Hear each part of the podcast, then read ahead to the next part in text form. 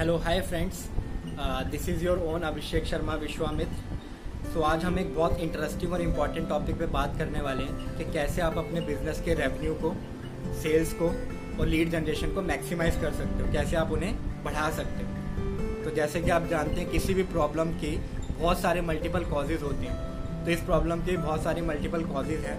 But आज हम जिस बेसिक और मेजर कंट्रीब्यूटर पे मेजर कंट्रीब्यूटर पे बात करने वाले हैं, वो इसकी बेसिक और रूट कॉज है इस प्रॉब्लम की। मे बी फनी लगे, लेकिन इट्स द रियलिटी वो रियलिटी ये है कि मैक्सिमम पीपल के माइंड में क्लैरिटी नहीं है कन्फ्यूज़न है कि what is the difference between sales and marketing अब आपको मे बी ये फनी लगे कि knowing the difference between sales and marketing कैसे मेरे लीड जनरेशन और रेवेन्यू को बढ़ा सकता है, एक लिमिटेड लेवल तक बढ़ा सकता है।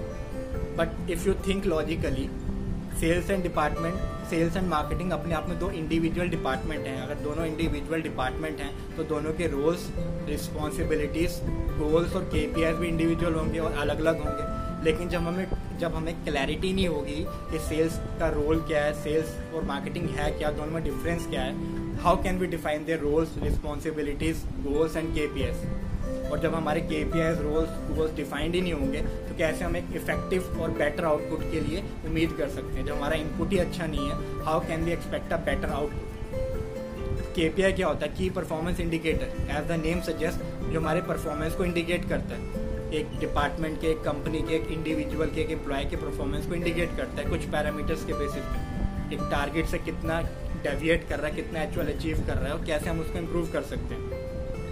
तो this is the important importance of knowing the exact difference between sales and marketing तो एग्जैक्टली सेल्स एंड मार्केटिंग में डिफरेंस क्या है? लेट अस नो उससे पहले जानते हैं बिज़नेस होता क्या है। तो कोई भी बिज़नेस जो होता है, दो चीज़ों से मिलकर बनता है। एक होता है आपका इनोवेशन इनोवेशन क्या होता है? आपके प्रोडक्ट या सर्विस जिसका आप बिज़नेस कर रहे हो। तो दूसरा होता है आपका मार्केटिंग स्ट्रैटेजीज तो innovation plus marketing strategies when combined make one complete business और उस मार्केटिंग स्ट्रैटेजी का एक छोटा सा पार्ट होता है स्मॉल सबसेट होता है सेल्स तो सबसे पहले हम जा, जानते हैं कि what is marketing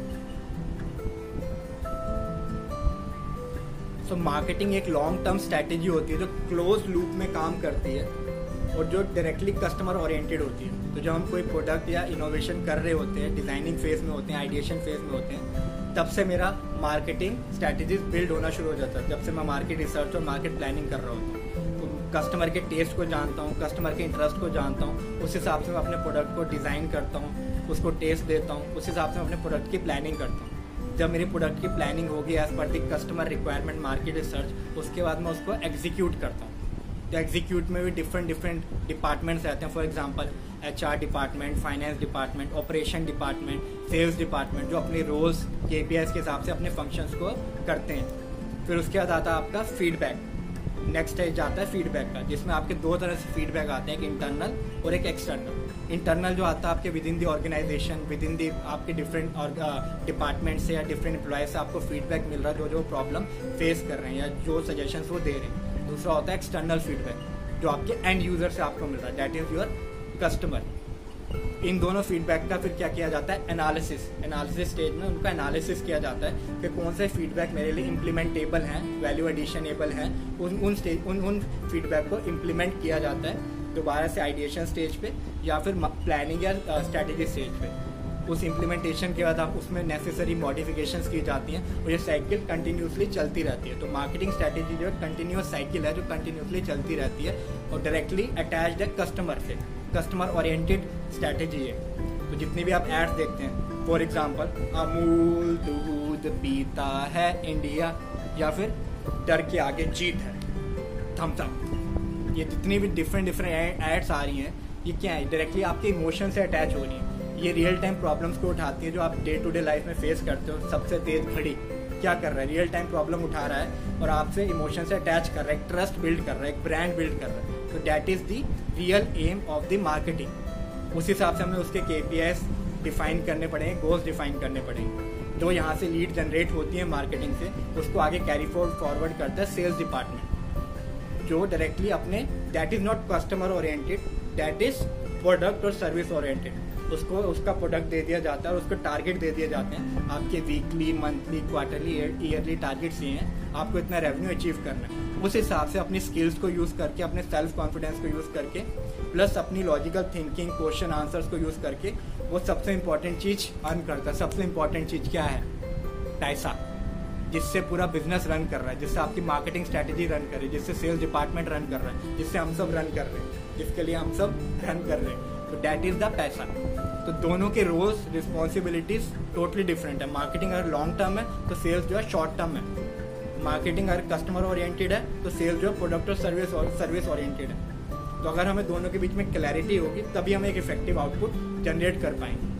तो इसके लिए सबसे इम्पोर्टेंट ये ये है कि हम एक स्कोर बोर्ड बना लें के का, जिसमें हम डिफरेंट डिफरेंट पैरामीटर्स को डिफाइन कर लें। सेल्स वाले के क्या है मार्केटिंग वाले के क्या क्या पैरामीटर्स हैं, जिससे हम इसको मेजर करने वाले हैं ट्रैक करने वाले हैं। उस हिसाब से उसका टारगेट और एक्चुअल कितना अचीव कर रहा है, वो कर लें। कितना डेविएशन आ रहा है और क्यों डेविएशन आ रहा है, कैसे उसको हम ओवरकम कर सकते हैं। जिससे एक तो उनको जो आपके सेल्स और मार्केटिंग टीम है, उसको क्लैरिटी होगी मेरे को किन किन चीज़ों पे काम करना है क्या क्या मेरे लिए वैल्यू एडिशन है क्या क्या नॉन वैल्यू एडिशन है तो वो वैल्यू एडिशन काम ही करेंगे। सेकेंडली आपके लिए ईजी होगा, आप उनसे रिपोर्टिंग ईजिली कर पाओगे, आपका टाइम बच पाएगा। तो डेफिनेटली अगर हम सेल्स और मार्केटिंग को क्लियर कर लें, उस कंसेप्ट को क्लियर कर लें, अपने के को डिफाइन कर लो डेफिनेटली आप देखेंगे कि आपके लीड जनरेशन मैक्सिमाइज हो जाएगी, आपके रेवेन्यू में बहुत हद तक फ़र्क पड़ेगा। प्लस सबसे इंपॉर्टेंट चीज़ मोटिवेशन फैक्टर आएगा। जब आप जानते हैं कि मैं अपना काम सही ढंग से वैल्यू एडिशन काम कर रहा हूँ तो एम्प्लॉयज़ भी मोटिवेटेड होंगे। आप भी खुश होंगे, आपके एम्प्लॉयज़ भी खुश होंगे। तो डेफिनेटली ट्राई दिस एक बार आप डिफरेंस को इम्प्लीमेंट करके देखिए के पी आई स्कोर बोर्ड बना के देखिए, उसे इम्प्लीमेंट करिए। Definitely it will help you so thank you for your valuable time I thank all my wonderful audience for their valuable time bye